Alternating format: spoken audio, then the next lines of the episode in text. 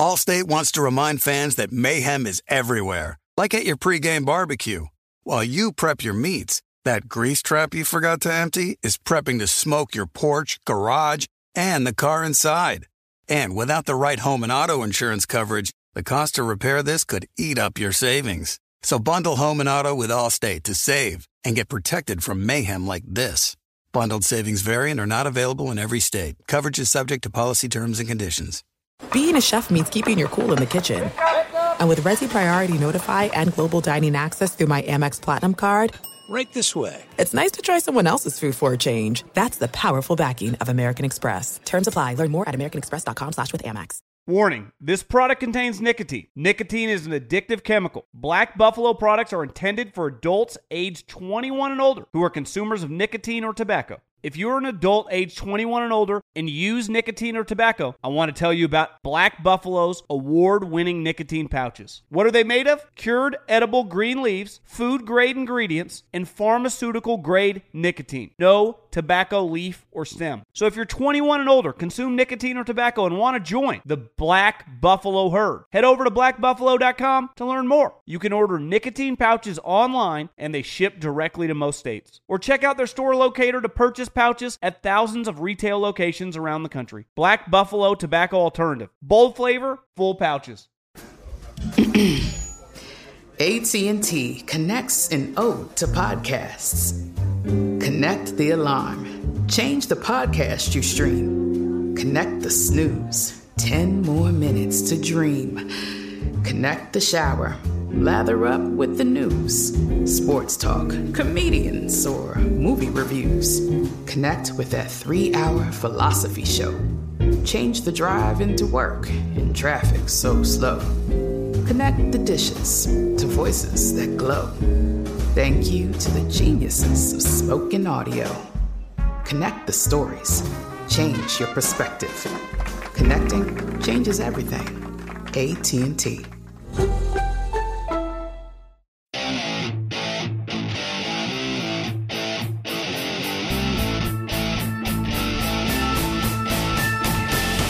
What is going on, everybody? John Middlekauff, Three and Out Podcast, back and at it again. We are close. We are very, very, very close to football. It's July 15th. As I'm recording this, you're probably listening on the 16th or 17th. I think the Broncos start training camp this week. Most teams start next week. The veterans will be in by the end of the week, and we'll have actual football. Now, training camp isn't quite what it used to be. There's no hitting, there's no tackling, but at least football. I mean, we're what? Once August hits, we're a little little over a month away. So we are about I don't know, 45 days till football games. I mean, college football that that first weekend is usually August 29th, August 30th, September or August 31st, September 1st. You know, we usually have that whole weekend, Thursday, Friday, Saturday, Sunday, Monday night where I just veg on college football. And then we get NFL starting that Thursday. Oh, I can't wait. Got a big show this week. Uh, some information, some numbers came out about the revenue sharing, and I, I think it speaks to just the overall health of the dominance of the NFL. You know, the franchise tag in my backyard, a kicker was paid. You know, he de- basically declined the franchise tag. They signed Robbie Gould for $10 million. Uh, Grady Jarrett got $68 million, and Clowney, and they, they couldn't come to an agreement. Now, part of that is, unlike the Falcons and the 49ers, Bill O'Brien doesn't want to sign Clowney to a long term deal. Like, unless Clowney was willing to sign like a $30 million guaranteed contract, Bill O'Brien was never going to give him 70 or 80 million. Uh, but just have some thoughts on the franchise tag. And, and then someone in my DMs, Middlekauff Mailbag will be last. You can always slide up in my DMs at John Middlekauff is my Instagram handle. But just people have been shooting me some ideas. You know, we, we've had some ideas on fantasy football. Maybe we'll start a three now fantasy football league. Someone's like, you should go through all the young quarterbacks and just go their ceiling and their floor. So what I, did is I wrote down Rosen, Allen, Darnold, Lamar. I mean, basically every quarterback under 26 or 27. And I, I wrote what I think their ceiling and what their floor is. Fun little exercise. And then we'll finish with the AFC West over unders and odds to win the division. But let's start with the NFL. There was a tweet this week that the 10 uh, largest audiences on television uh, for sporting events were all NFL games. Shocker, the NFL dominates. They're in a different category than the NBA, which thinks they're really big because they're on Twitter. And again, the NBA is big. I watch a ton of NBA. They're big in a lot of markets, but they don't hold a candle to the NFL, just like baseball. Who actually, baseball will tell you their All Star game did a lot higher number than the NBA All Star game. Now, little skewed, baseball All Star game on Fox, the NBA All Star game on TNT. So it's a little different. But again, we're nitpicking. Baseball and basketball are fighting for real estate and the NFL is just in a different world. And there was a story, every year there's a revenue share, and it's the great part about the NFL. It's why many people in business will tell you it's arguably the greatest business going right now in all of America. Like, I got family in farming, and when they have a good year, you can crush it, right? You can make a ton of money. And when you have a bad year, you can make nothing. I got family in the beer business. When things are going well, you can make a lot of money. But laws can change, rules can change, things can change. You're not guaranteed any amount of money every year. In the NFL, your highest expense every year is your players. I think this year the number was 188 million, or it might be 188 now. It was 180, I think, last fiscal year. They just got a check, the NFL, for 273 million dollars. And I read a stat that I guess with insurance, all your guys that go on IR, all the payouts from whatever the the average, I think most teams were around between 170 and 180 million. The average payout for everything, including insurance and all this other stuff, was 215 million. So you're still 60 million in the plus. So if your coaching staff, hell, even if you're paying Jon Gruden 10 million dollars and the rest of his coaching staff, I don't know, a combined three or four. If your coordinators each make a million, all your assistants add up to another couple million. You still have a ton of revenue. That's not even counting your game day receipts, parking, food, uh, you just all the revenue that you're gaining, signage inside your stadium. It can't be overstated the amount of cash that is being generated right now by the NFL. And I know, I, I know the progressive Twitter love shitting on the NFL. They got issues. Yeah, every league has issues. You know, every league has issues, and and I recently went out on a date, online dater, and with with an older lady. You know, I'm about to be 35. She was in her 40s, and she had a child, a young boy, and she's like, "You think I'm going to let him play football?" And I said, "Of course you should let him play football." Uh, especially in high school. I mean, I didn't play I didn't play football, padded football till I was in high school. I got no problem like pee wees, junior pee wees, but you can play in high school. The game has never been safer. The game has made massive amounts of progress in keeping the game safe. Now, personally, I like the violence. I like the hitting. I like snot bubbles. I like watching guys get laid out. But from a business standpoint, and now as someone who depends on the business of football to make money, think about this all the people that are getting rich in the NFL. One, no sport by a wide margin has made more players rich. And that's part of just the, NBA people would be like, well, there's more players. Yeah, well, that's the sport. And more people in the NFL are getting rich than in your sport. There is a tiny, tiny percentage in the NBA because there's only 12 players on a roster and only probably, I don't know, eight to nine of them are making seven figures. Obviously, the top couple are making boo just stupid money. But the majority of guys in the NBA, you know, around for four or five years don't make that much money.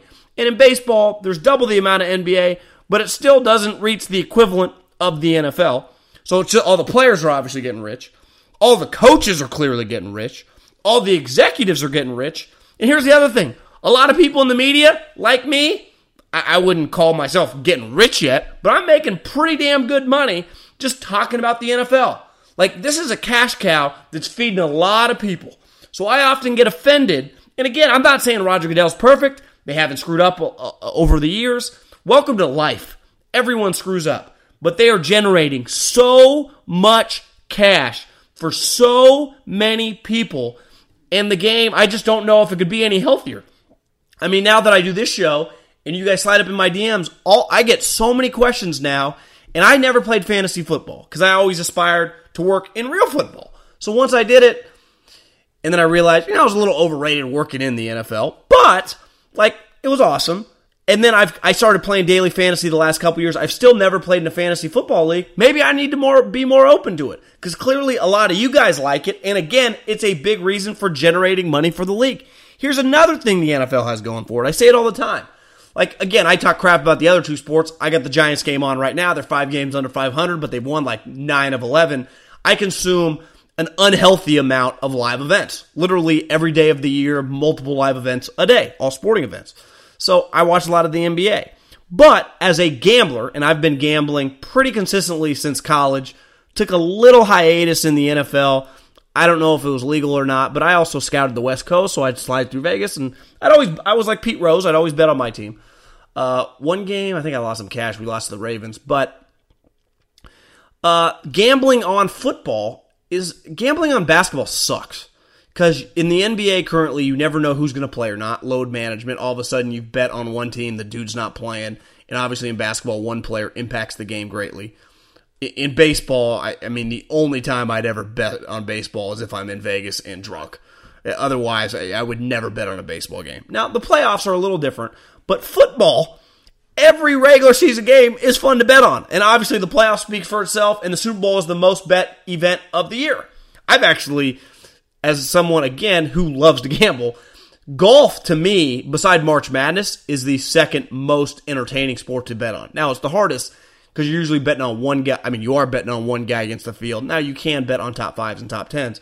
But the NFL, to me, the point spread, the teams are the closest, it's the most competitive league, is the most entertaining sport to gamble on. So when I often hear like what gambling's going to do for sports, no, gambling's going to help football. I don't know if it's going to help the other sports anywhere near as much. And as someone who participates in gambling, I'm pretty confident that that's the case. So the, the NFL, the demise, everyone was writing them off a couple years ago. They were smart because this would be the one thing if I ever sat down with Adam Silver. I know you love being progressive, but it turns a lot of people off. I don't want to hear about politics with sports. So yeah, they, they quote unquote support their players. So does the NFL. The, the NFL had one issue with one guy, Colin Kaepernick. Kenny Still still does stuff. He's still in the league. A lot of guys do. Now they blackballed Colin Kaepernick. Fact, I, I agree there. Uh, I'm not ignorant enough. I had a front row seat for it. That that happened. Uh, I don't know exactly how it happened. Like if everyone talked, but once Colin Kaepernick started suing the league, like I got news for you. It's it's why today, and I'm not trying to go down this Colin Kaepernick rabbit hole, but he got blackballed originally, and then he chose to sue the league. And the moment he did that, he was never going to play in the NFL again. And it's one conversation that I consistently see on Twitter, like, why is Colin Kaepernick not in the league? Well, I don't know. Did you guys see? He had a lawsuit against the league, and they paid him off to go away. Like usually, like once you pay off your wife to go away, you no longer still date your wife or are married to your wife, right? It's over. The relationship ended there. So the NFL has had its issues. They've done a good job to get out of it. Uh, Roger Goodell, who is a much maligned commissioner over the years, again, has made players, executives, coaches, clearly himself, and a lot of people like myself associated just on the periphery of the NFL a lot of money well, not me, a lot of money, but you know what I'm saying. Being able to be gainfully employed because people care about the NFL. Fans care about the NFL. Why? Because it's the one sport when the season starts consistently that over half the league has a legitimate shot to make a run. To not just make the playoffs, but to make a run. Now, when all the dust settles, you're like, oh, that team actually didn't have a chance. But as we sit here in the middle of July, I would imagine 20 plus franchises are pretty bullish on their team. And 20 plus franchises, the fan bases, could talk themselves into, I think we got a chance this year. And clearly, even if your team doesn't, you're still watching. Allstate wants to remind fans that mayhem is everywhere, like at your pregame barbecue. While you prep your meats, that grease trap you forgot to empty is prepping to smoke your porch, garage, and the car inside. And without the right home and auto insurance coverage, the cost to repair this could eat up your savings. So bundle home and auto with Allstate to save and get protected from mayhem like this. Bundled savings variant are not available in every state. Coverage is subject to policy terms and conditions. There's no distance too far for the perfect trip. Hi, checking in for. Or the perfect table. Hey, where are you? Coming! And when you get access to Resy Priority Notify with your Amex Platinum card, Hey, this looks amazing. I'm so glad you made it. and travel benefits at fine hotels and resorts booked through Amex Travel, it's worth the trip. That's the powerful backing of American Express. Terms apply. Learn more at americanexpress.com slash with Amex. When you're hiring for your small business, you want to find quality professionals that are right for the role. That's why you have to check out LinkedIn Jobs. LinkedIn Jobs has the tools to help find the right professionals for your team faster and for free. LinkedIn isn't just a job board, they help you hire professionals you can't find anywhere else. Did you know 70% of LinkedIn users don't visit other leading job sites? LinkedIn's the only one I use. On LinkedIn, 86% of small businesses get a qualified candidate within 24 hours. Hire professionals like a professional on LinkedIn. LinkedIn is constantly finding ways to make the process easier. They even just launched a feature that helps you write job descriptions, making the process even easier and quicker. Post your job for free at linkedin.com slash J-O-H-N. That's linkedin.com slash J-O-H-N to post your job for free. Terms and conditions apply. Warning, this product contains nicotine. Nicotine is an addictive chemical. Black Buffalo products are intended for adults age 21 and older who are consumers of nicotine or tobacco. If you're an adult age 21 and older and use nicotine or tobacco, I want to tell you about an American made success story in Black Buffalo's award winning nicotine pouches. Black Buffalo's nicotine pouches are not owned by Big Tobacco.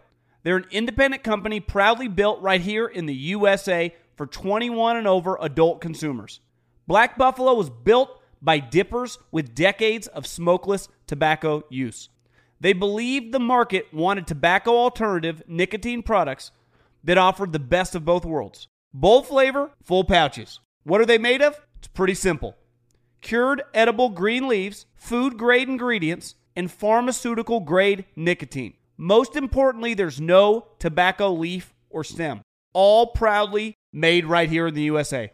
So if you're 21 and older, consume nicotine or tobacco, and want to join the Black Buffalo herd, head over to blackbuffalo.com to learn more. You can order nicotine pouches online, and they ship directly to most states. Or check out the store locator to purchase pouches at thousands of retail locations around the country.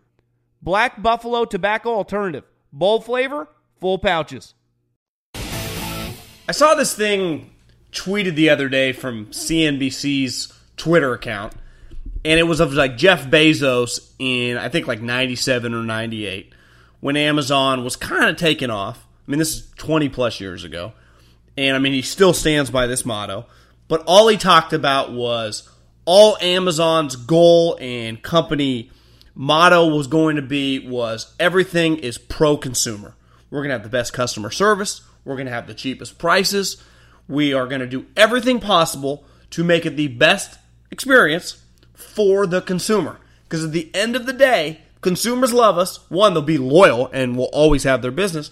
And two, it just grows and grows and grows. Now, obviously, no one ever thought they would become what they be what they have become, but they are still a consumer-friendly organization in 2019 is arguably the biggest company, maybe statistically they are the biggest company in the world. I mean, hell, as one of my buddies who lives in DC was telling me, I mean, I think we all anyone that follows business knows this, but I think sometimes it escapes our mind like they don't make money off the products. They actually lose money off shipping you stuff.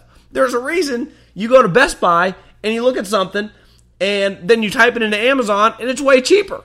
like the, the, Bezos ain't making cash off that. Now he's making a lot of money off a lot of other things, but he's not making cash off that. And I, I say this all the time about the NFL. They are by far the most consumer friendly organization.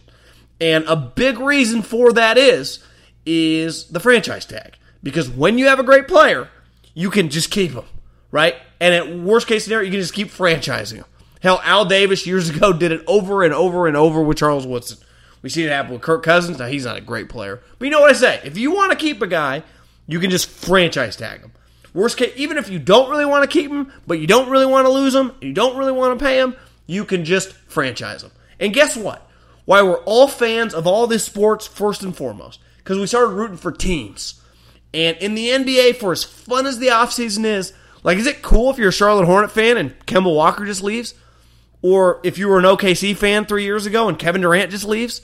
Or last year when LeBron just bounces for Cleveland? Like, that sucks.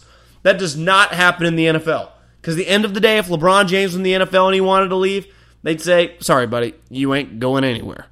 And to me, it's a big reason for I, maybe big reason strong, but it's a it's a part of the health of the NFL. You keep really good players, even if it is contentious, even if they end up holding out. Like it's it's a pro for the fan. Now, I think if you take a step back, and even most fans with common sense would say, you know what, it is a little it's a little messed up, right? Maybe in this new CBA, because if you've been following Pro Football Talks tweeted about it I think the NFL kind of leaked that the, the talks have been healthy, and then they leaked that there's going to be 18 games. And I think there are going to be some very interesting conversations in this new CBA. What's going to happen with marijuana? I, I, say it all the time with weed. Uh, one, weed and delivery service, my biggest sponsor on my other podcast. Like, I, I got news for you. We, weed is weed is here to stay. We're never going back, and it's going to be one of the biz, biggest businesses in America in I mean, federally legal in five to six years. And if you don't think half the owners are getting high and coaches are getting high, you're out of your mind. And I say this all the time. I don't think the owners care. They, they, they really don't care. Because again, I think a lot of them are smoking. I think the problem they have uh, is I think there are insurance purposes because it's not federally legal that if they weren't going to ban it, there are financial ramifications. Because again, all this stuff relates to money. But in this new CBA agreement, one of the things with the franchise tag, one, imagine this, and I, I, you see this sometime on Twitter, like, don't compare regular people to pro athletes. Well, let's just do an exercise here, because it's money's all relative. If you go from 100 grand to 200 grand, that feeling is like when a guy goes from a million to two million dollars, or when you go from 50 grand to 100 grand. Like doubling your income is doubling your income. It's relative at any amount of money. So let's just say you were a player making, I don't know, $3 million. R- Robbie Gould last year made $2 million, a little less. Maybe, maybe it was like 2.2. And this franchise tag was going to more than double his income. Like, yeah, it sucks you can't go anywhere else, but if you're more than doubling your income, there are worse inconveniences in life.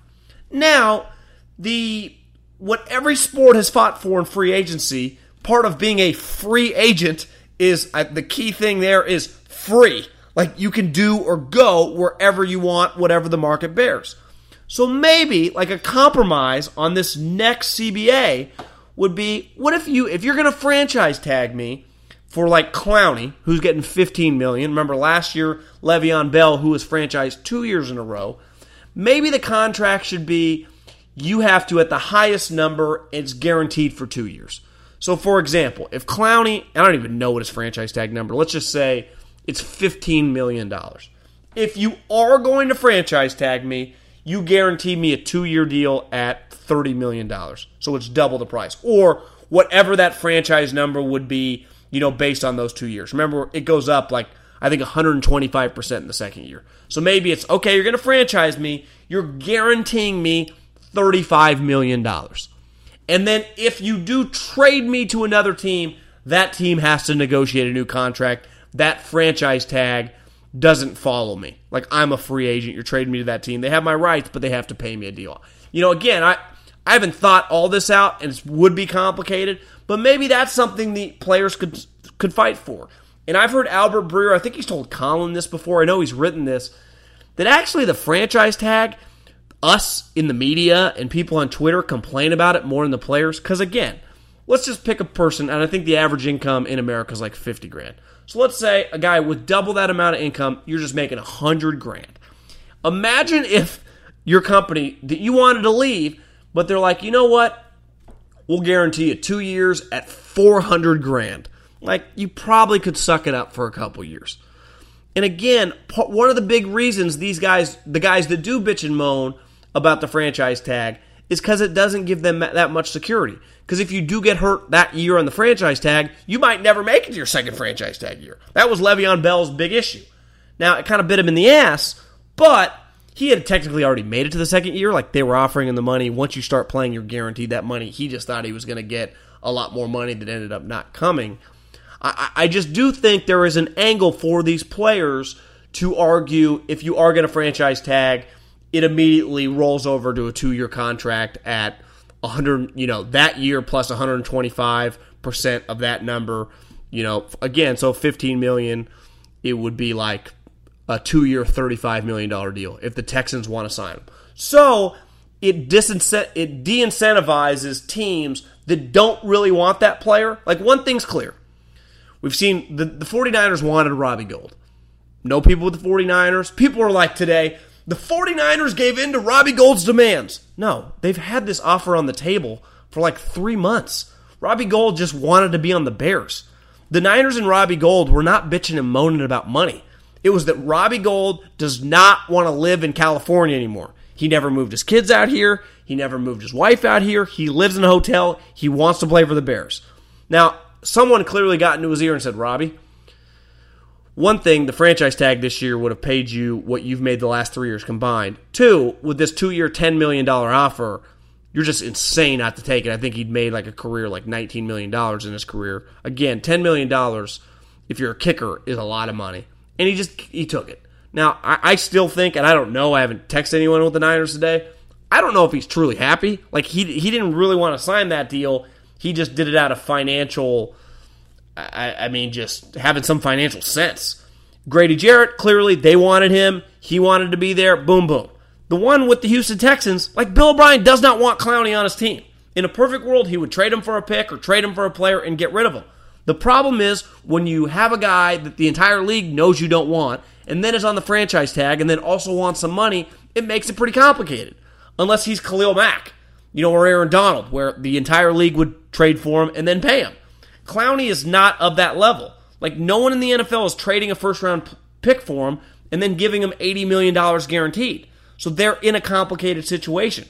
But again, I don't have this quite all mapped out. I just know I'm on to something.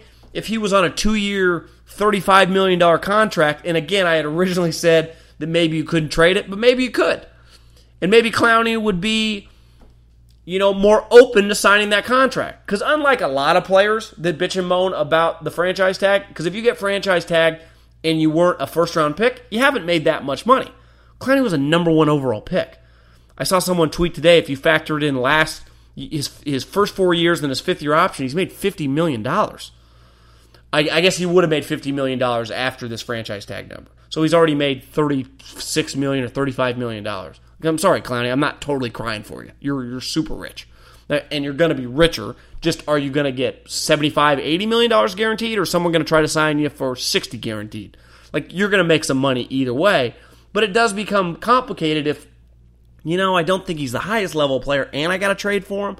But if you could trade that two year, 35 million dollar deal, maybe Clowney would have already been traded. Maybe Bill O'Brien would feel comfortable about him playing on that number. Uh, I, I, don't know, but I, I think the franchise tag is going to be tweaked. But hopefully, I don't want it to go away because I, I do think that really benefits. We don't want Kawhi Leonard leaving, uh, you know, three teams in three years. LeBron James leaving every other year. That would not be good for the NFL. We have enough movement as it is. The NFL is more of a team game than a player game. Okay, let's do a little listener inspired segment. I don't even really know what to call this. I'll just go young quarterback hierarchy. And hierarchy is probably the wrong word. Just go young quarterback ceilings and floors. And basically, I, I just took every guy that's been drafted in since like 2014, the the starters, and I wrote them all down: Josh Rosen, Josh Allen, Sam Darnold, Lamar Jackson, Baker Mayfield, Watson, Mariota, Mahomes, Carr, Dak, Wentz, Jameis, Jared Goff. I did not include this year's rookie class. Kyler Murray, uh, Daniel Jones, and, and Drew Lock, just because I, I, don't know. You know, just I, I gotta wait till the I, I don't know. I, I, just can't do it. You know, because I, I don't know. You know, uh, I even throw Josh Rosen somewhat in that group, just because last year was such a disaster for his team, and then he gets traded to the Dolphins and I, if, you've been listening to the show for a long time, I was a Josh Rosen fan coming out of college. and I still liked the talent, but I don't even ceiling floor. I, I really have no clue. Like, do you think Josh Rosen's going to fail? He might. I mean, he's already on a second team in 12 months. Do you think he's going to be good? He might. But who knows? I mean, his quarterback coach, Jim Caldwell, I think it was reported, say, Monday. When was that? It meant Saturday, or maybe it was yesterday, or might have been Friday. I don't know. The last three or four days that he's sick and he's not he's not going to be able to be the quarterback coach. I, I don't know what his illness is, but he had to take a leave of absence, step away from the team, so he's not really going to be a full time coach anymore. That's a pretty big deal. So I, to me, he's a great unknown. Kyler Murray's a great unknown. Daniel Jones a great unknown, and Drew Lock's a great unknown. I, I just, I, I just, I, I can't even comment with a straight face and just be BSing you. But let's go, Josh Allen. Here, I'm just going to start the way I wrote him down. I went to ESPN.com, looked at the basically the standings, and I just wrote them down based. So I started on the AFC East and kind of worked my way down to the NFC West. Josh Allen. I think best case scenario, he's like a Kaepernick meets Big Ben because he's a big armed, big, strong, athletic. He clearly can run and he can make big plays. A little like, you know, Wentz. I think him and Wentz actually have some similarities. Uh, now he's not as good as Wentz, but I'm just saying like there is a if he hits, this guy has the ability to be pretty special because he has the physical characteristics. He's a big time athlete. I've been following him on Instagram for like a year. He is an impressive guy. I, I just I'm rooting for him. But I, I think the problem is he's got a lot of bust potential. He's in an organization that you know has been pretty inconsistent over the years. Now I like Sean McDermott, but Sean McDermott's a defensive guy. So Sean McDermott is not helping him out with his mechanics helping him out with the, the mindset. It's just not, he's a defensive guy. His offensive coordinator, the moment they have a good offensive year, his offensive coordinator is going to get a job. So I, I, do think there's some level like Jake Locker. He had that short window where you're like, God, there's something there, and then he was just a bust. Now his bust was a little more injuries, but he was always inaccurate. He was a much smaller version of J- uh, Josh Allen. But when you're consistently inaccurate, it's hard to consistently win on Sundays.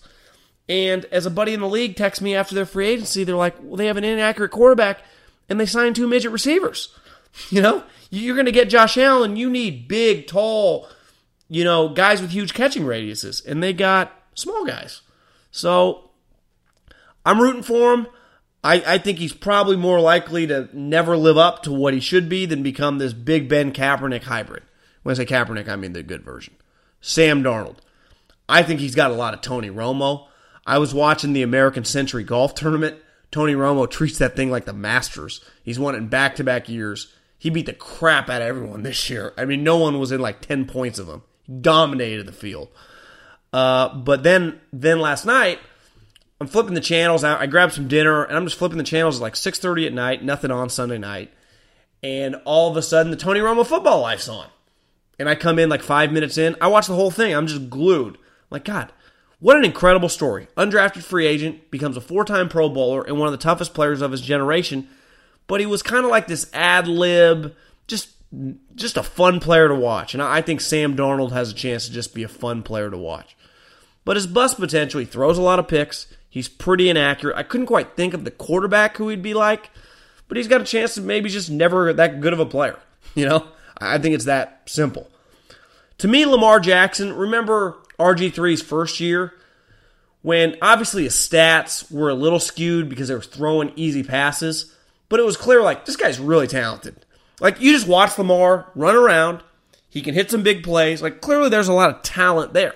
So I'd say best case scenario, he kind of comes in that rookie version of RG3, but he's able to kind of just contain it. You know, I think RG3 was a much more consistent passer before he got all banged up. But Lamar Jackson can just become this dynamic hybrid. The thing I worry about, and RG3 is also a good example here, is when you run around, like when that when you're a quarterback that runs around, especially not just behind the line of scrimmage, Tony Romo style, and Tony Romo got hurt a lot, but past the line of scrimmage, you're gonna get hurt. And RG3 is a lot bigger than Lamar Jackson. Like Lamar Jackson is small. So that that would make me worried, especially in that division.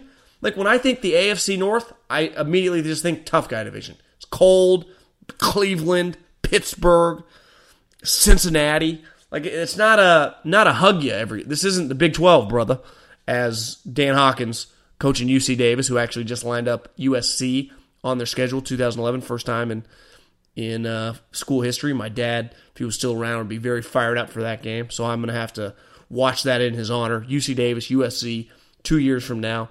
Uh, Baker Mayfield.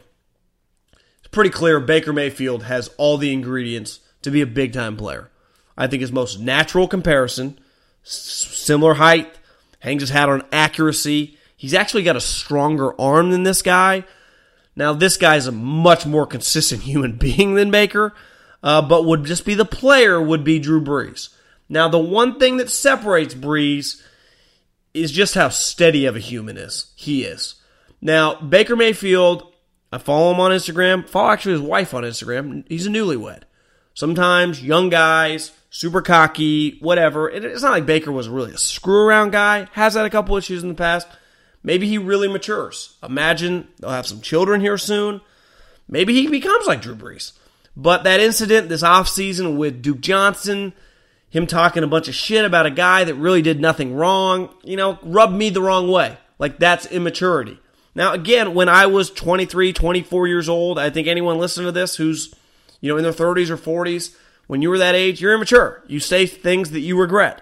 So maybe in three or four years, Baker looks back and says and just realizes, yeah, I shouldn't have said that. Now, what made Drew Brees pretty special is Drew Brees never said things he shouldn't regret. He was elite character from probably the time he was like 10 years old. So, like, that's really kind of what separates Drew Brees beside the elite accuracy. Because Drew Brees' comp is really Steve Young, who, again, elite maturity, elite accuracy. So, as long, if to me, if Baker matures, because he clearly has the physical attributes with his accuracy and better arm than both those guys, he should be a pretty good player. And when I think if he busts, like who's he going to look like? It's hard to bust when you're accurate. So I, I don't see him busting, quote unquote, busting, because he's going to be a better player than Case Keenum. He's probably, you know, uh, just as good of a player as Kirk Cousins. Like maybe he doesn't become a Pro Bowler, but he's playing in the league for 10 plus years. Worst case scenario.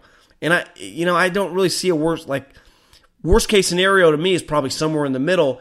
He maybe doesn't win as much as he should, but he's going to play in the league for a long time.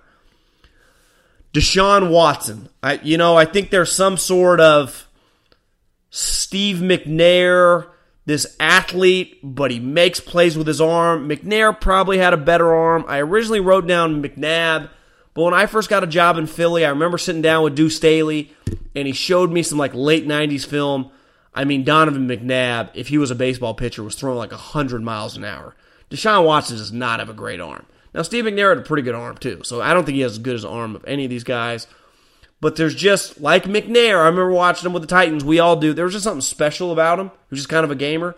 I think there's just something kind of special about Deshaun Watson, and there has been since he was in college.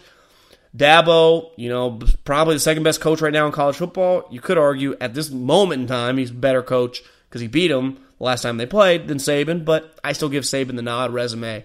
But the point stands. Like, is there hyperbole or is Dabo just kind of telling you, I had this guy, I won natties, he's a superstar? I think that's what he was telling you. And clearly, Deshaun Watson, when he's played, they've been pretty damn good.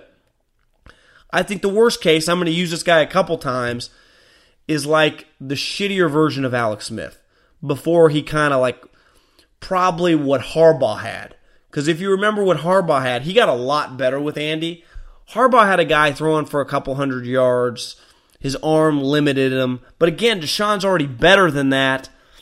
Kind of like Baker, I have a hard time seeing Sean, uh, Deshaun Watson not being a good player. I mean, he's just, he's already a good player. That's why my Alex Smith comp for this next guy, Marcus Mariota, fits to me the best. I tweeted this a couple years ago. I said, maybe Marcus Mariota is a better version of Alex Smith. And Titans Twitter, which I didn't know at the time, is basically would be like the equivalent of talking crap about Taylor Swift. I mean, they came after me. I said, you know, he's Alex Smith, but a better version. And you know what? That's probably what he is. And I'm talking the Kansas City version of Alex Smith. That's Mariota. Doesn't say much. Great guy, high character. Alex is probably, you know, I, I actually I think Mariota is really smart too. I think they're both really smart. They're just so physically limited people forget, but like the first three or four years of Alex Smith's career in San Francisco, he was always injured. He, he, he battled a lot of injuries. He missed a lot of games. So maybe Mariota just kind of physically matures a little later and can stay healthy. But I, I think there's a chance that if he just busts, he's just one of those guys. And to bring this guy back, now he's a better version of this guy. But like certain players, Jake Locker is an example, RG3, whoever, and because he is kind of a runner, just always stay injured. Like there's a chance he just can't stay healthy. Patrick Mahomes. Well, I mean, we saw what he was. He's an elite player. Like his ceiling is clearly what we saw last year, and probably even higher because he's still he is only his first year starting. His ceiling, you could argue, as Michael Jordan said, is the roof. What Michael was trying to say is there is no ceiling. That there really isn't.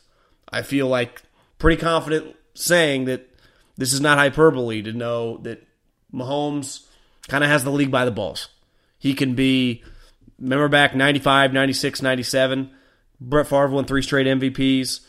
Peyton won a ton of MVPs. Like he, he has a chance to win like three or four MVPs. He has a chance to have like an NBA career, like LeBron James. Just win several MVPs, help Coach Reid and the Chiefs finally win a Super Bowl. I guess the, did the Chiefs win a Super Bowl back like Super Bowl one or two? I guess the Packers won the first couple. They might have beat the Chiefs. My NFL history probably needs a little uh, touch up, but I, as long as Andy's there, you know, I, I just I don't see him busting. He's just too talented. You know, the only way I see him busting, quote unquote, or not living up to his potential or not being an elite player for years is if his ego and his head ever get too big. And the one thing that, and again, he's still young, he hasn't been paid huge money yet. But the Kansas City guys tell you the thing he hangs his hat on is like maturity. I mean, they love him. And their standard there is pretty high. Like they had arguably the best human in the league there for five years in Alex Smith. So that's their bar when they judge this guy. And they think he they think that highly of him. Like I know for a fact. So I just I have a hard time seeing Patrick Mahomes not being a great player. Derek Carr. I think his ceiling is what we saw in 2016. He can be a Pro Bowl level player. And I don't mean like he's made Pro Bowl uh, the Pro Bowl other years. I mean legitimately be a Pro Bowl first level pick and a guy that can help a team get to 10, 11 wins. And be the guy that had that season, I think, like seven or eight come, fourth quarter comebacks. He has the arm strength. He has just the athletic ability. I wouldn't call him an ultra accurate quarterback. He's a rhythm guy, and when he gets when he gets confidence, uh, he can light up any team. But the and what's his worst case? What we've seen the last couple years: a guy that gets skittish, uh, a guy who's clearly has some injuries in the back of his head, a guy who just doesn't play confident. I would say of all the players on this list, and some of them are young, so we don't have as much of a sample size. But when Derek plays confident, he's a top six or seven quarterback in the league. When he doesn't play confident, he can look like a guy like, should we bench this player? He, to me, of all the players on this list, has like the greatest disparity of his highs and his lows. Dak Prescott. Uh, you know, I think the best we've just seen what we've seen the last couple years. He's a really solid starting quarterback. He's a good athlete. He's got a good enough arm. Uh, he makes plays late in games, so he doesn't get rattled when he starts slow. We've seen that over and over. It's been kind of a consistent theme in his career. He can, I mean, no player can start slower and then the second half look like a different player. I, I think worst case, he just never really gets any better. He's kind of like a Jake Plummer type. You know, again, a good athlete, someone you root for, a high character guy, but just kind of leaves a little to be desired. But I think if he just stays at this level right now and maybe improves his deep ball accuracy a little, he's a good player. I think Carson Wentz could become a better Big Ben. I mean, we saw it a couple years ago. He's a freak. Uh, he's like a much better version of Josh Allen. He's enormous. He's got a huge arm. He can toss defenders off him. A little Cam Newton ish, too. When he's on, it's just like, holy hell. What the hell is this? And then I think the bad, now again, he was coming off an ACL injury, but you saw last year, he can just look inaccurate, just no rhythm. You know, when he's kind of got to pick defenses apart. Again, it was a year coming off an ACL, so I'm I struggle to judge him too much, but that's all I have to go off right now. If that's a little more who he is than two years ago, then you'd be a little concerned. I think the biggest elephant in the room with him is just he was injured in college, tore his ACL, had this back thing last year. Can he stay healthy? uh, Jameis Winston. I just don't really see how he turns it around. I mean, really, I, I think he kind of is what he is. And I've said over and over, Arians is the best coach for him, but there's a chance that it just doesn't work. Like, you can't, you know, they say it's hard to teach an old dog new tricks. Like Jameis now been in the league. What's this? Going into his fourth year, or going into his fifth year. Like he's he started a lot of games in the NFL. Uh, he turned the ball over way too much. Balls just sail on him downfield. Like that's still something that happens to Cam. You know, it's not the short or intermediate passes. It's like past 20 yards, the ball just sails. It's like, who's he? I mean, Kevin Garnett's not playing wide receiver. Who the hell are you throwing it to? Now, again, if anyone could save him, it'd be Arians, but I don't know. I'm a little hesitant. Back when I had a radio show, we used to talk to Warren Moon a lot because he was the voice of Seattle, and we obviously talked a lot of Niners and, and Seattle. And he used to be adamant, like he was one of the rare guys in his NFL career that was super inaccurate out of college. And then as his career went on, he slowly, incrementally got more accurate. So I'd say best case scenario, he's just one of those guys that we look up. It's like, wow, he's really cut down on the turnovers and become more accurate. I'm just one of those people that bet against it. Jimmy G, to me, it's pretty clear. If he's healthy, he can be pretty special. He's got like a to me, he can become like a if he's healthy. Again, biggest if on here beside like Mariota, Wentz. There are some health guys on here. He's got like a Rodgers type game. He's kind of an improviser. Rodgers has a better pure arm, but you know, six two, really good athlete, makes things happen outside of the pocket. Just gets in his rhythms, really accurate, makes these just super wild plays. And then I think if he fails, it's just strictly because he just always gets hurt you know, if Jimmy plays, he's going to be good. If he's not good, is because he'll be on injured reserve. And as of right now, he's been in the league five years. He started 10 games, and he's had two major injuries. So, selfishly, I hope the Niners are good. I'm going to need Jimmy G on the field. Do I think he'll be there? I, I don't know. I probably wouldn't bet on it. Jared Goff, I think he's already proven to be, like, his floor is pretty high. I, I think the comp for him is probably Matt Ryan. Uh, I think there's some Matt Ryan. If I did put Rosen on this list, best case, I think he's got a little Matt Ryan into him too. And I, I think Jared Goff just can get a little better, but he's already good enough. Like we've seen it. You're you're good. If your team's like Jared Goff can be your starting quarterback and go to the Super Bowl. Like Jared Goff's good enough to win with in the NFL. And then if I did worst case, like he's already better than Kirk Cousins. So if for whatever reason the Rams don't like him in a couple years, someone else will take him.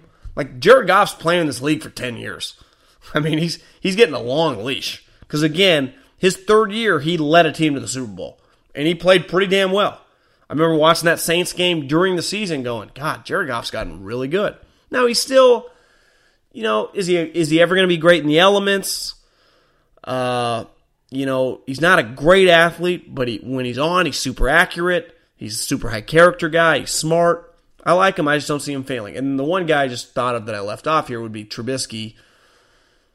Trubisky's a tough one because I, I think he has some. He just has some natural flaws. He doesn't have great touch on pretty basic like red zone passes, some fade passes. He's a little more of an athlete playing quarterback right now. But I'll always be honest here. I'm biased. Nagy's my guy.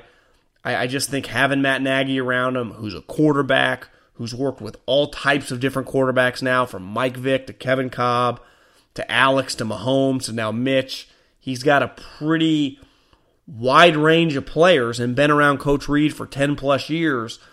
Like, I, I don't know if there'd probably be a better player to work with a hybrid. Like, Shanahan's and McVay's, like pocket quarterbacks.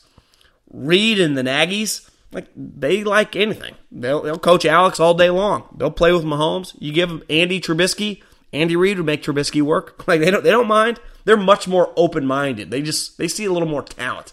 They get a little Al Davis to them. Like you got a big arm, you got an athletic ability, you're a good guy. Okay, let's let's see what you got here. So I I think best case, Mitch Trubisky just becomes a winning player. I don't really know exactly his comp because he's got a stronger arm than Alex Smith.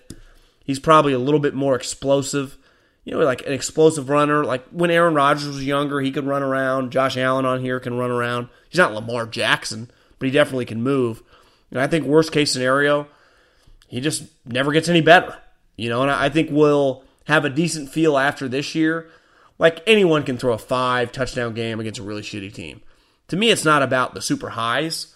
Uh, not that those are bad. I mean, you want five touchdown games, but can you just put together a good season? Because if you're a good player, through 16 games, you're going to have a couple stinkers, but can, you know, of your 16 starts, can 13 of them be winning football? And, you know, if your team's good, you should win 10 or 11 games. And last year, clearly, they depended much more on the defense. They should have. They had the best defense in the league. But this year, can it become a little more balanced where it goes, damn, you know, even if the Bears' defense wasn't as good, they'd still be winning with Mitch. And I, I think that's the number one goal. Allstate wants to remind fans that mayhem is everywhere, like at your pregame barbecue. While you prep your meats, that grease trap you forgot to empty is prepping to smoke your porch, garage, and the car inside. And without the right home and auto insurance coverage, the cost to repair this could eat up your savings. So bundle home and auto with Allstate to save and get protected from mayhem like this. Bundled savings variant are not available in every state. Coverage is subject to policy terms and conditions. There's no distance too far for the perfect trip. Hi, checking in for. Or the perfect table. Hey, where are you? Coming! And when you get access to Resy Priority Notify with your Amex Platinum card. Hey, this looks amazing! I'm so glad you made it. And travel benefits at fine hotels and resorts booked through Amex Travel. It's worth the trip. That's the powerful backing of American Express. Terms apply. Learn more at americanexpress.com slash with Amex. Warning, this product contains nicotine. Nicotine is an addictive chemical. Black Buffalo products are intended for adults aged 21 and older who are consumers of nicotine or tobacco. If you're an adult aged 21 and older and use nicotine or tobacco, I want to tell you about an American made success story in Black Buffalo's award winning nicotine pouches. Black Buffalo's nicotine pouches are not owned by Big Tobacco. They're an independent company proudly built right here in the USA for 21 and over adult consumers.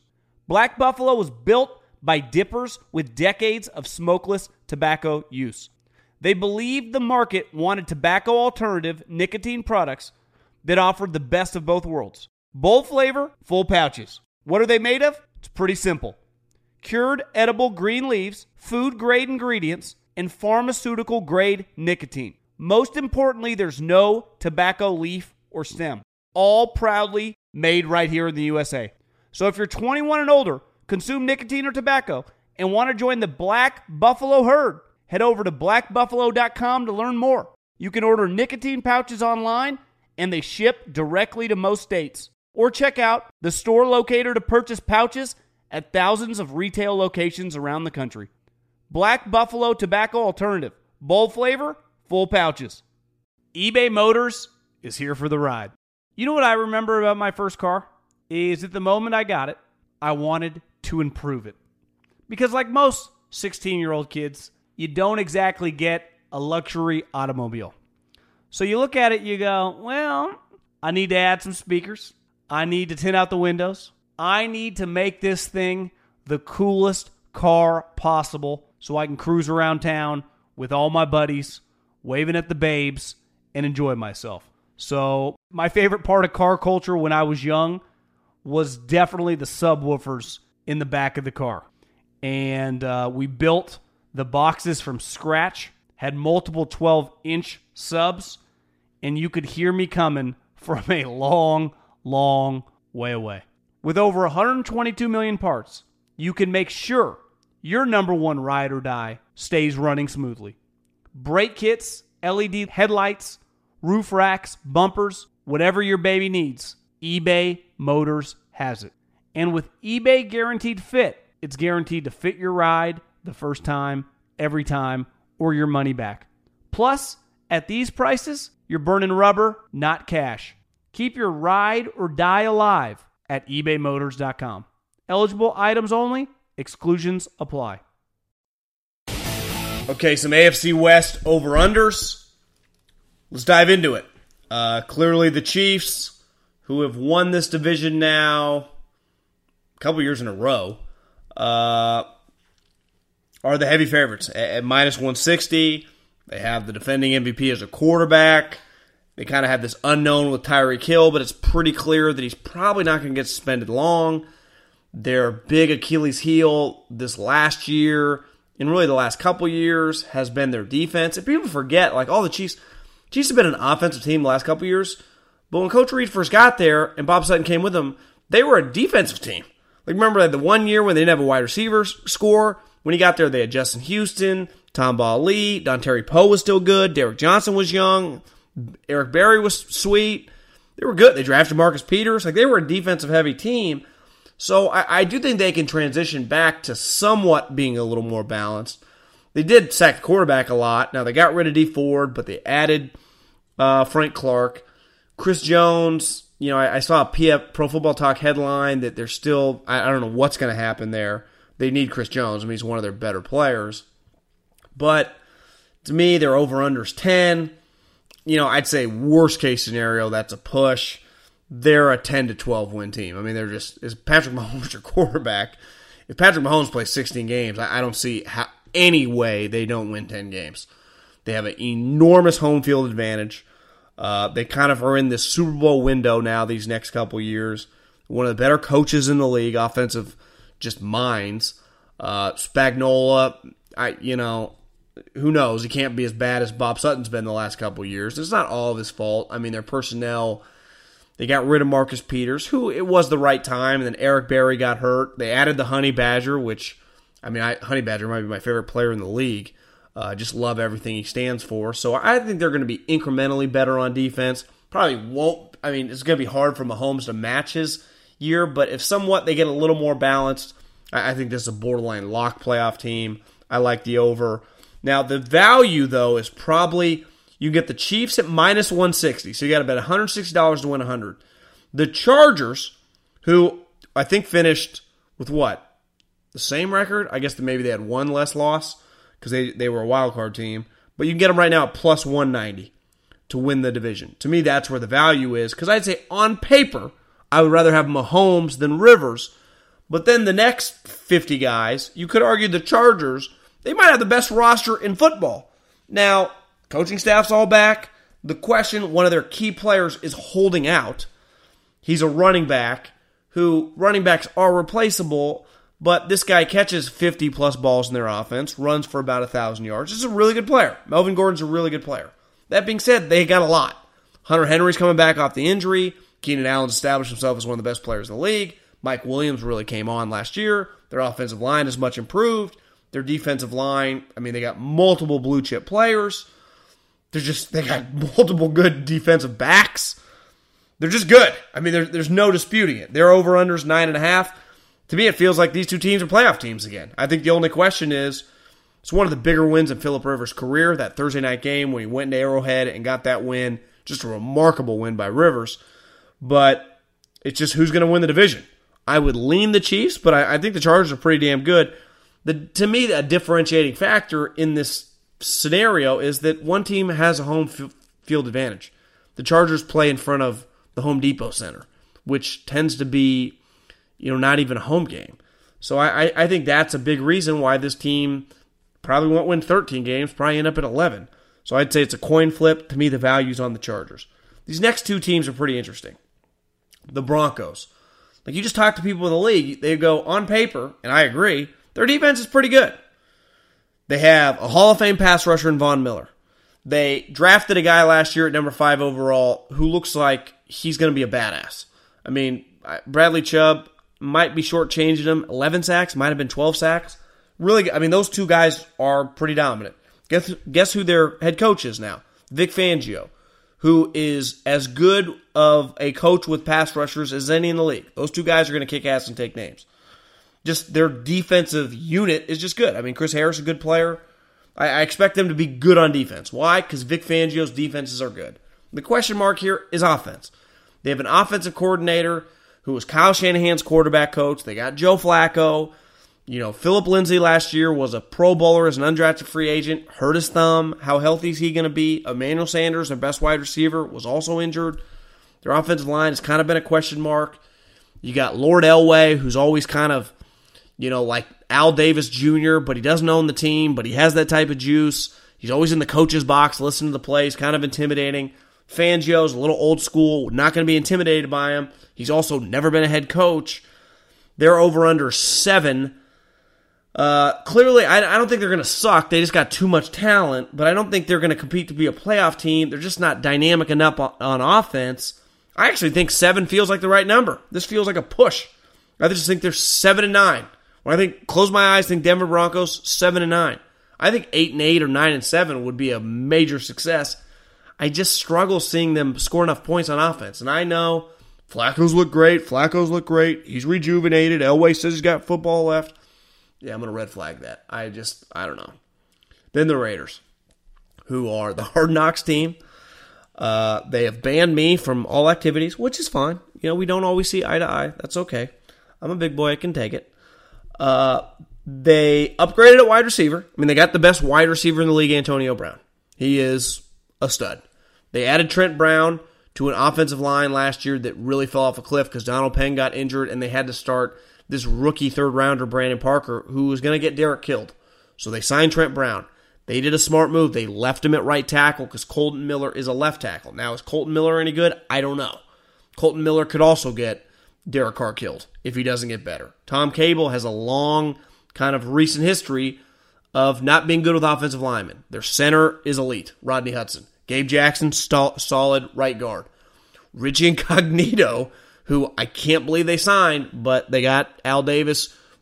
This guy's really Al Davis Jr. and Jon Gruden does not care about character. So Richie's going to get suspended for the first two games. I mean, he is suspended, but he's going to come back. Say one thing for Richie. I'm pretty sure he's made like a Pro Bowl five of his six last seasons that he's played. Now, again, he gets suspended, he's in and out, but when he plays, he's really good. He's also a little older, but that's they drafted a first round running back. To me, defense is the major question mark. Their offense, their defensive line is terrible. I don't think Arden Key's very good. Their best pass rusher last year was probably Mo Hurst, who should just be a solid NFL player. They overdrafted Clelin Ferrell. Uh, their pass rush is not going to be very good. Their linebackers aren't going to be very good. Their DBs actually might be decent. Uh, they draft Johnathan Abram in the first round. They sign Lamarcus Joyner from the LA Rams, who's a good slot nickel corner too. He can come down and cover the slot. Uh, Gareon Conley, who they drafted a couple years ago, who fell to them after their playoff season because that girl claimed that he raped her. Turned out it was all a lie. He's got a chance to be an elite player. They drafted another guy in the second round because they had so many picks from Clemson. They also have a couple guys from last year that they like. Like their secondary actually is not terrible, but if you have no pass rush, it's hard to be good on defense. They don't have much speed at linebacker. I do think they're going to be a lot better on offense just because they should be able to protect Derek. They have a first round running back, Josh Jacobs, who's a good player. He can also catch the ball. Antonio Brown to go around with Tyrell Williams. They should just be a little more explosive on offense. They're number six. To me, I like them six or seven. I would lean either push at six or maybe the over at seven. Uh, last year was a disaster, and they went four and twelve. So I would say they, they should be win two or three more games. It wouldn't shock me if they went seven and nine. Now the counter, because them and the Broncos basically have the same odds to win the division at twelve to one. I would not bet on either to win the division. The problem for the Raiders is their schedule is impossible. I think they go on a stretch. It's 45 days where they don't have a home game. Uh, because they're moving, they have to give up a home game every year. They're going to London. It's just a crazy stretch. I, it's got to be unprecedented in NFL history. But you know, the Raiders are used to weird shit, so maybe they overcome it. You know, wouldn't I? I I would be less shocked to see the Raiders win eight games probably than the Broncos. Now that I think about it, though, I I would bet neither do. Uh, but I could definitely see the Raiders going over the number six and getting to seven and seven and nine, and I'd say that'd be a pretty successful season for Jon Gruden and the Hard Knock squad. So I, I like the Chiefs and the Chargers over. I like the Broncos as a push, and I like the Raiders as an over. And to me, the value here is picking the Chargers to win the division, uh, just because the odds are just the Chiefs' odds are terrible. I mean, they're the heavy favorites to win the division. And I, I do think, just on paper, Chargers are pretty damn good. Okay, let's bang off a couple quick Middlekauff mailbag questions. Uh, we're already about 55 minutes into this pod, so we'll just do a couple. And if maybe I'll save some for later in the week, or maybe I'll just answer you directly on direct message. Your thoughts about Jalen Hurts at Oklahoma, and your thoughts about OU's new five-star quarterbacks Spencer Rattler and Brock Brock Vandagriff. Well, I know my guy Drew Hill. I, I don't know much about Brock, but he's he told me that Spencer Rattler is pretty damn sweet. Uh, and clearly, Oklahoma's got a pretty good feel for quarterbacks. I don't know if you've heard of Baker Mayfield and Kyler Murray. Uh, I, I know this about Jalen Hurts. They love him. I mean, he's a super high character, hard worker, leader. Uh, they feel very, very good about all that. Uh, and listen, they're going to be high on him. I just know I'm not the biggest fan as a quarterback. Now, uh, I, I can't even think of his name. Lincoln Riley is kind of the quarterback whisperer. Like, you know, Alabama's gone to national championships with this guy as the starting quarterback. Now, a major difference is Alabama plays defense. And Oklahoma traditionally hasn't played that much defense. Now, they hired a big time defensive coordinator, the guy a couple years ago who was at Washington State with Mike Leach, helped them start kicking ass, who went to Ohio State. So I, I think they should be a lot better. I I'm I think you know, 11 and 1, that type of year. I, Tech's going to be a lot better this year. TCU's not going to suck as much. It's, it's going to be a little bit harder of a conference. Do you think people are out on the Ravens too quickly in the AFC North? They had a great run game the past two seasons, and even when teams know that it was coming, it was hard to stop. I agree. They, they, they're as good of a running team as any in the NFL. Running the ball is not going to be their problem. They're going to have two problems, in my opinion. One, passing the ball. consistently passing the ball. And I'm not talking about hitting pass plays. Lamar Jackson can hit pass plays. I'm talking about must passing downs. Third and nine. Can he complete a ball when the entire stadium knows you're passing? You know, third and six. Can, can you complete a ball late in the game? I, I just I don't think he's a good enough passer. And I just think defensively, while they're still going to be good, they have a they kind of have an ethos and a culture with the Ravens. They play defense, but they lost a lot of good defensive players this offseason. They're not going to be as good. So if they're not a top three or four defense and they can't really pass the ball, it's, it's hard to be good. Though John Harbaugh can coach, they still got good players. Uh, they, they should be competitive. Uh, hey man, just started listening to the podcast. Excited to listen when football season actually comes. Me too. What do you think Dak has earned from his three years of play? I'm personally having watched him play every game in his pro career. I've seen him overthrow Michael Gallup so many times. I started to wonder if he's doing it on purpose. he's not a great deep ball thrower, that's for sure. Dak has to realize the teams play more than it's has to realize it's the team play more than it is his right. You know, I thought that, but what did I don't know if uh, if you're listening. Dak made some comments the other day that he thinks he deserves to be the highest paid quarterback because the salary cap's going up. Dak, I, I don't give a shit where the salary cap's going. At no point in time, at any moment in your career at this current state, should you be anywhere near the highest paid quarterback. Now, you have been an underpaid quarterback these last several years, but a big reason for your team's success is one, the defense has been awesome, and two, your running back is a freak show. So you're a good player and you've done a good job, and I like you, Dak. But I know Colin talks about this a lot, and he's dead right. Dak, if you're smart, you could play like take five years. Hey, go, go Jerry, listen, sign me up for a deal, five years, 70 guarantees, average 20 a year. That gives you money to sign Zeke, sign Amari, sign Jaylon Smith, and let's go compete for Super Bowls these next three or four years. Let's have one of the best teams in the league. Because what happens if you're the Dallas Cowboy quarterback? I just watched the football life on Tony Romo. I think Tony Romo has two career playoff victories. He got a football life. You think if a guy from the Jacksonville Jaguars with two career playoff victories would have football life? With the Arizona Cardinals, two career playoff victories, getting a football life? Dallas Cowboys, you get a football life. Like it's it's a game changer. So I, I think Dak, like I, I hate telling people to take less, but you make so much money as Dallas Cowboy quarterback off the field, even if you're not that good. And he's already his team's already good, so he would make a ton. This is a long one. Diehard Falcons fan living in the Bay Area. What up, brother?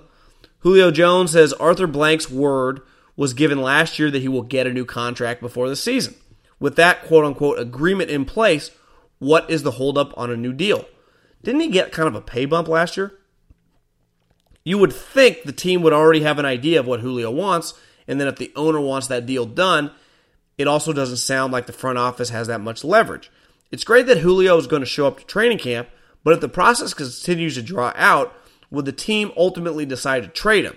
If he doesn't get his new contract soon, I fear he could pull a Le'Veon if he doesn't trust the organization to take care of him long term. As a fan, losing Julio would be right up there with the Falcons' blunders with Vick's dogs in 28 to 3. God, you guys have had some blunders. I would say that why wouldn't Julio trust the Atlanta Falcons?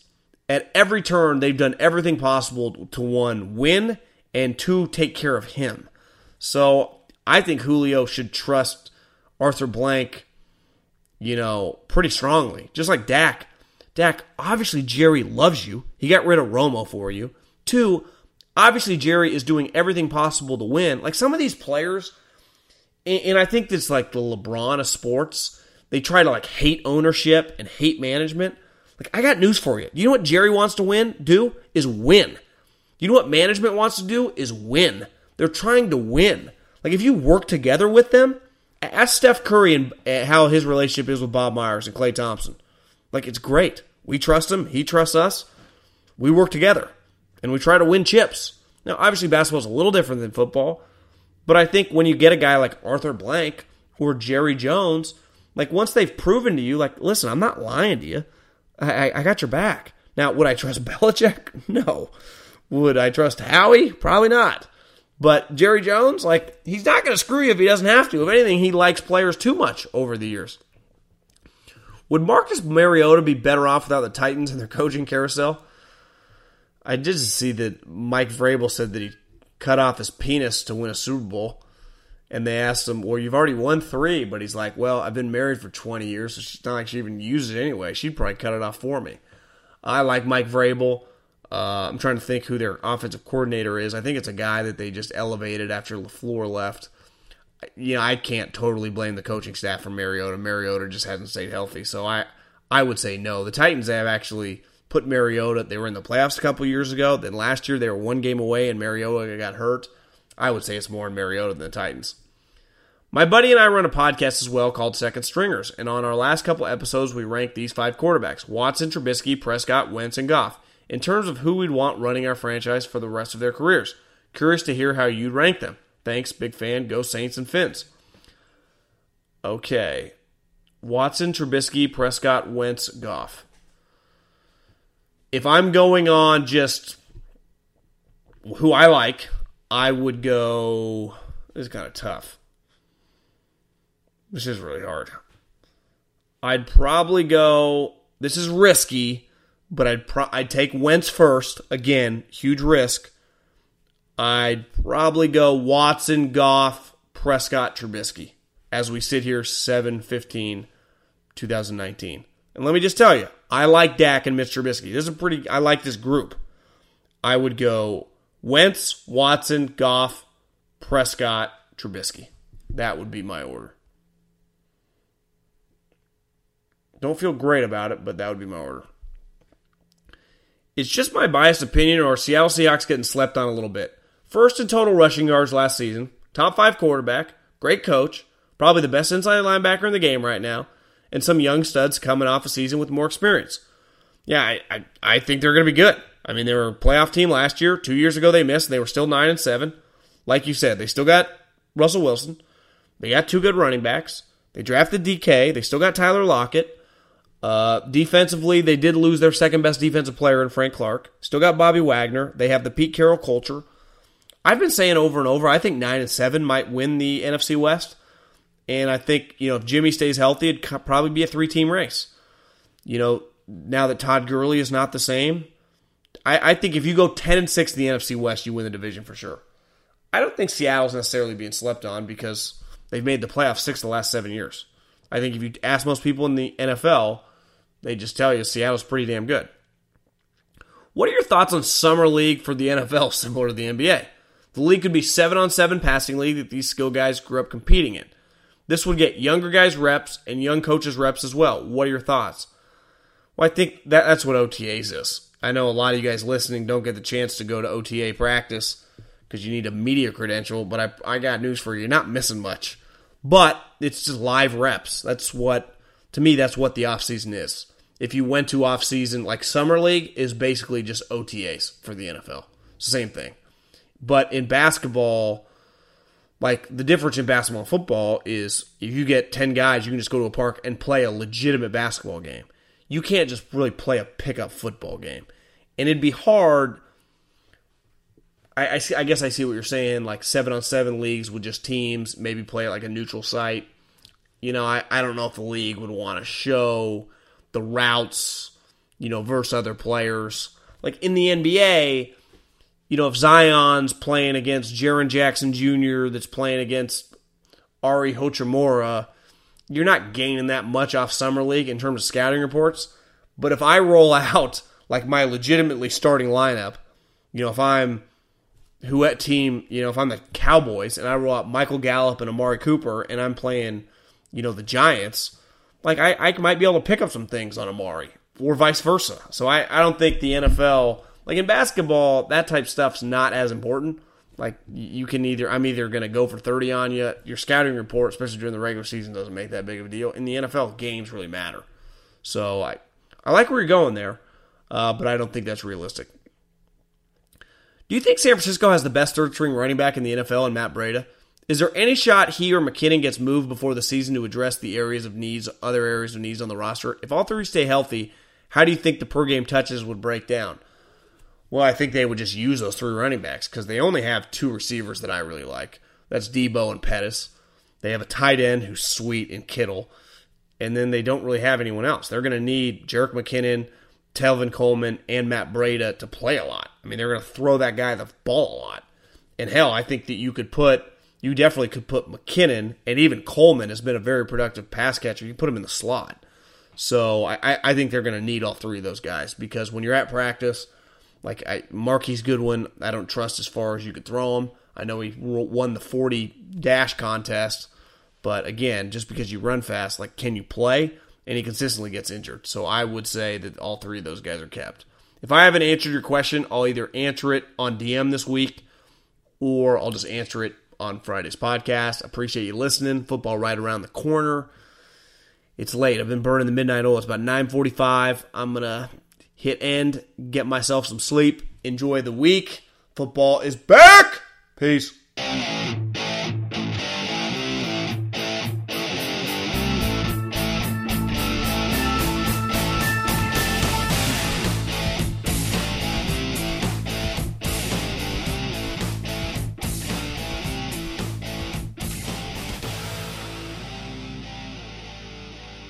Allstate wants to remind fans that mayhem is everywhere, like at your pregame barbecue. While you prep your meats, that grease trap you forgot to empty is prepping to smoke your porch, garage, and the car inside. And without the right home and auto insurance coverage, the cost to repair this could eat up your savings. So bundle home and auto with Allstate to save and get protected from mayhem like this. Bundled savings variant are not available in every state. Coverage is subject to policy terms and conditions. With the Wells Fargo Active Cash Credit Card, you can earn unlimited 2% cash rewards on purchases you want and purchases you need. That means you earn on what you want, like trying out that new workout class, and 2% cash rewards on what you need, like a foam roller for your sore muscles. That's the beauty of the Active Cash Credit Card. It's ready when you are with unlimited 2% cash rewards. The Wells Fargo Active Cash Credit Card. That's real life ready. Terms apply. Learn more at wellsfargo.com slash activecash. This is Malcolm Gladwell from Revisionist History. eBay Motors is here for the ride. With some elbow grease, fresh installs, and a whole lot of love, you transformed a 100,000 miles and a body full of rust into a drive that's all your own. Brake kits, LED headlights, whatever you need, eBay Motors has it. And with eBay Guaranteed Fit, it's guaranteed to fit your ride the first time, every time, or your money back. Plus, at these prices, you're burning rubber, not cash. Keep your ride or die alive at ebaymotors.com. Eligible items only, exclusions apply. Live Nation presents Concert Week. Now through May 14th, get $25 tickets to over 5,000 shows. That's up to 75% off a summer full of your favorite artists like 21 Savage, Alanis Morissette, Cage the Elephant, Celeste Barber, Dierks Bentley, Feid, Hootie and the Blowfish, Janet Jackson, Kidz Bop Kids, Meghan Trainor, Peso Pluma, Sarah McLachlan. Get tickets to more than 5,000 summer shows for just $25. Until now through May 14th. Visit LiveNation.com slash Concert to learn more and plan your summer with Sean Paul, Sum 41, 30 Seconds to Mars, oh, and Two Door Cinema Club.